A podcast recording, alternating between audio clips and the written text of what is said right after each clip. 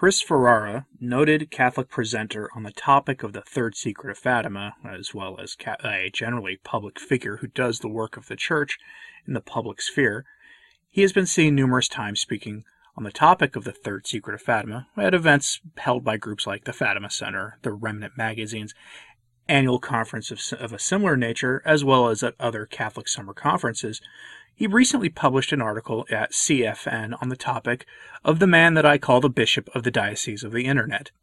That bishop has been known for his hot takes on traditional Catholicism. That is, that movement of Catholics who simply want the same faith as it was taught from before the Second Vatican Council back into antiquity.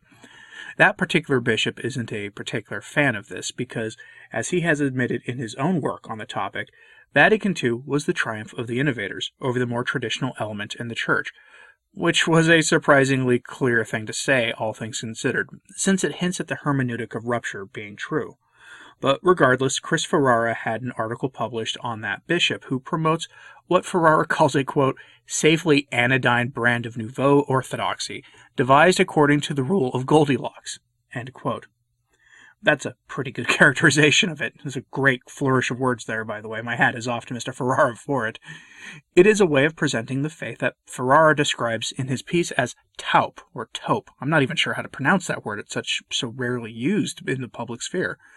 Which, if you're watching this on YouTube, you'll see on your screen what taupe looks like. It's a grayish brown color. Ferrara could have called it a boring presentation of the faith. I'd call it a presentation of salt that has lost its savor. But I tend to be less restrained than Mr. Ferrara, most likely.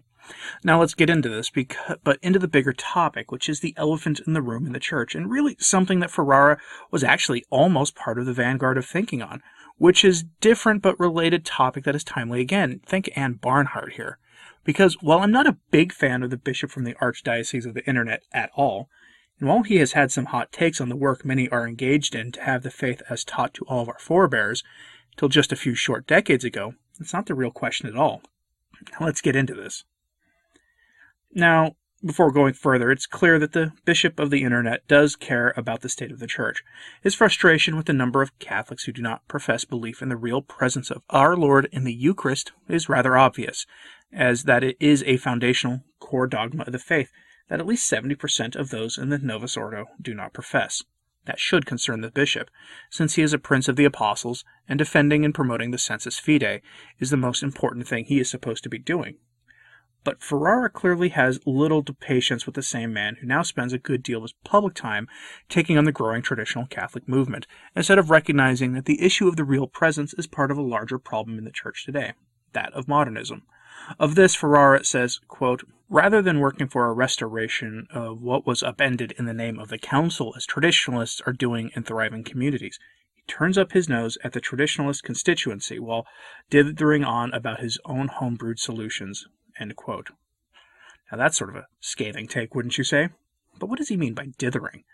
It's an honest question, because more than two years ago, in response to the writings of who used to be everyone's favorite bishop gone underground, and I say used to be because I sense that many of you in the audience have grown tired of his writings, especially since the summer of 2020 when they took a sharp turn into the weird. Ferrara wrote something more than two years ago based off that bishop's landmark writings that was the cause of many Catholics suddenly realizing that there really was a problem in the church. It was in late 2018 that the famous writings of the Archbishop appeared, telling the world everything he said he knew about Uncle Ted and Francis and the hierarchy, which had never really been responded to until summer last year, and even then only indirectly by the Vatican and inadequately for most observers. I covered that here in numerous videos because the more you looked at it, the stranger it appeared.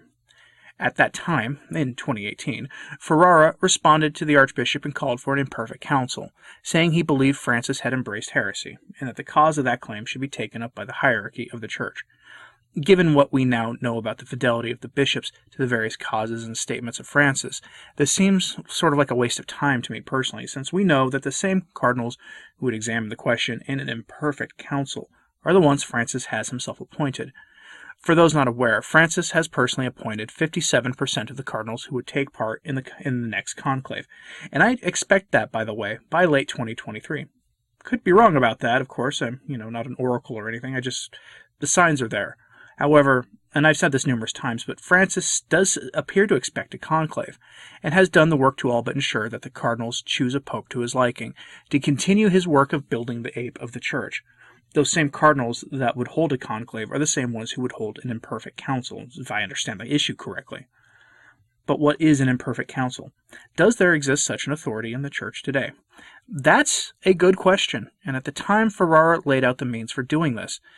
This question got brought up again a few weeks ago by a blogger at the Catholic Monitor, and I've been meaning to do a video on this, but things have just been a little hectic in the church lately. Now, I'll have a link to his piece in today's show notes at returntotradition.org so you can read his piece for yourself. I'm only going to basically be repeating what he his his quotes from Mr. Ferrara's piece, and all this stuff is, you know, a lot of this stuff is actually itself quotes of historic documents that have been published for many, many, many, many decades, if not centuries. So this is all public domain stuff. I'll just quote some of what he says here. But his question in bringing this topic from up two years ago, again today, is, for, is from his basic question. Given all that we know now, will Ferrara repeat his call for an imperfect council? This is the question that is at the core of what Mr. Martinez is asking. Ferrara has been busy with his day job working for the St. Thomas More Society, so it seems unlikely that we would hear from Mr. Ferrara in writing again anytime soon, but suddenly he was busy with all sorts of writings, none of which appeared to repeat this call.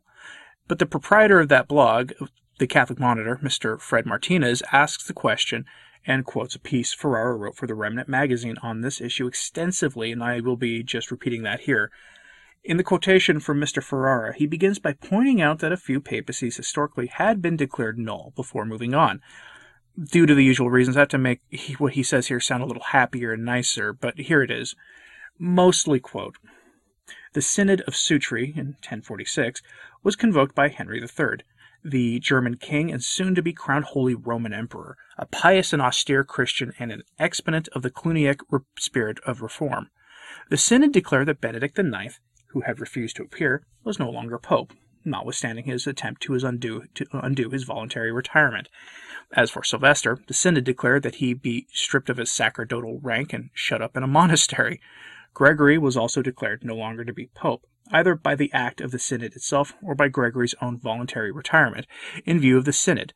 According to historian Warren Carroll, who stated in the Building of Christendom, it was by his retirement.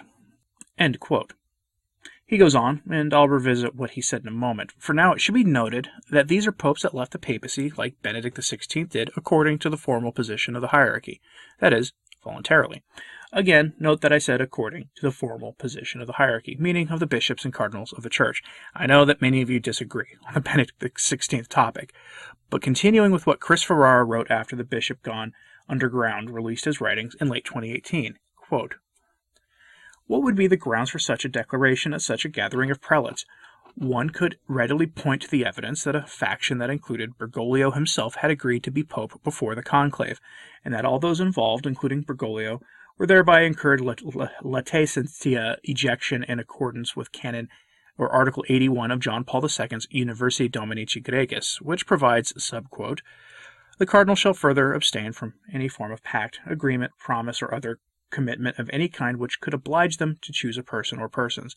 If this were in fact done, even under oath, I decree that such a commitment shall be null and void, and that no one shall be bound to observe it.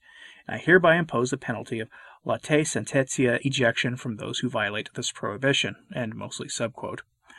To quote Cajetan on this point, citations taken from the linked article by Robert Siscoe, examination by an imperfect council is appropriate, when one or more popes suffer uncertainty with regard to their choosing, as seems to have arisen in the schism of Urban VI and others. Then, lest the Church be perplexed, those members of the Church who are available have the power to figure out which is the true pope, if it can be known. And if it cannot be known, it has the power to provide that those who choose agree on one or another of them. Here, Ferrara and Martinez both point out that the hierarchy has the authority and duty to examine this question, something many Catholics have said the hierarchy does not have the authority to do, while the pontiff in question still works among us. Even at, I at one point had that position. Now I'm not so sure. I might have been wrong. An expert on canon law would know more than I would, and wouldn't you know it, Chris Ferrara is in fact one such expert, and he was the one calling for this two and a half years ago. But let's continue. Ferrara at the time said all of that at the time with the following disclaimer, which I will include here. Quote, I am not saying that such a case has been proven. Rather, what I am saying is that this hypothetical imperfect council could determine that it has been proven and act accordingly, and that the Church would rule any resulting ejection of Bergoglio in the same manner it rules on the retirement of Benedict IX. Okay, but remember something that he has he said himself earlier, that the case of Benedict IX involved a pope who retired, who wanted to undo his retirement, wanted to come out of retirement and resume being pope, which had been ruled against. Now maybe that's just a mere technical detail, I don't really know, but there is something to consider here. The members of the hierarchy that we are talking about here were elevated by the present presumed holder of the See of Peter, and they have been examined closely by many, many skilled observers. The vast, vast majority of them are cardinals in the image of Francis. They are men like him, who think like him. And that's not a unique thing in history at all. Popes frequently elevated men to the sacred college of cardinals who thought like them. After all, why would you make someone a cardinal who held what you consider to be erroneous positions on the various questions of your time? It would make sense that a pope would choose the best bishops for the job as they saw fit. That's no different today, even if we fundamentally disagree with Francis on who was getting chosen for those posts. But this entire question of Benedict and Francis has an un- another underlying problem. A couple of weeks ago, I presented the papal encyclical on whether someone who has held views deemed by the church to be heretical can even be pope in the first place, or if they keep their if they or if they keep hold of the see of Peter under that circumstance. According to that document, the answer is no. If they are even thought to have at one point held an opinion of that kind publicly, they cannot be pope. And therein lies the central complicating matter, because Benedict, once upon a time, when he was Father Ratzinger, was formerly thought to have held such ideas before the Second Vatican Council. That papal bull is still in effect and will be in perpetuity by the language of the document itself, and there has been no formal uh, uh, attempt to rescind it anyway, so it still stands. So, at least to me, if that document is accurate, then the question is a moot one. But I could be wrong on that. The topic of that papal bull is very, very complicated, and best left to the experts on that topic to discuss. But the question Ferrara asks about why the bishop of the Diocese of the Internet is dithering is best answered by Ferrara's own piece two years ago. Ultimately, that bishop in question was elevated by Pope Francis, and while he is decent on some topics, like the Eucharist and lay adherence to the Church teaching on the Eucharist, at the end of the day, Ferrara's question is best answered by Mr. Martinez, who asked rhetorically why Ferrara isn't bringing this question up again. In the aftermath of Fratelli Tutti, the Pachamama, his recent trip to Babylon, and all those numerous talks with Scalfari, the question is a natural one for the informed observer. So does the call for an imperfect council made by one of the most informed laymen on the issue still stand? It's a good question, and many of us are wondering what the answer to that question is. What do you think about this? Let me know your thoughts in the comments, please. As you, if you want, you can easily find the all the pieces I'm citing here linked in my show notes today at returntotradition.org. It's right now up on your screen, so have a look. And I, as always, I ask that you pray for the church. And also click that like button, subscribe if you haven't, and of course, hit that notification bell. It all helps. Thanks for listening. I'm Anthony Stine. Ave Maria.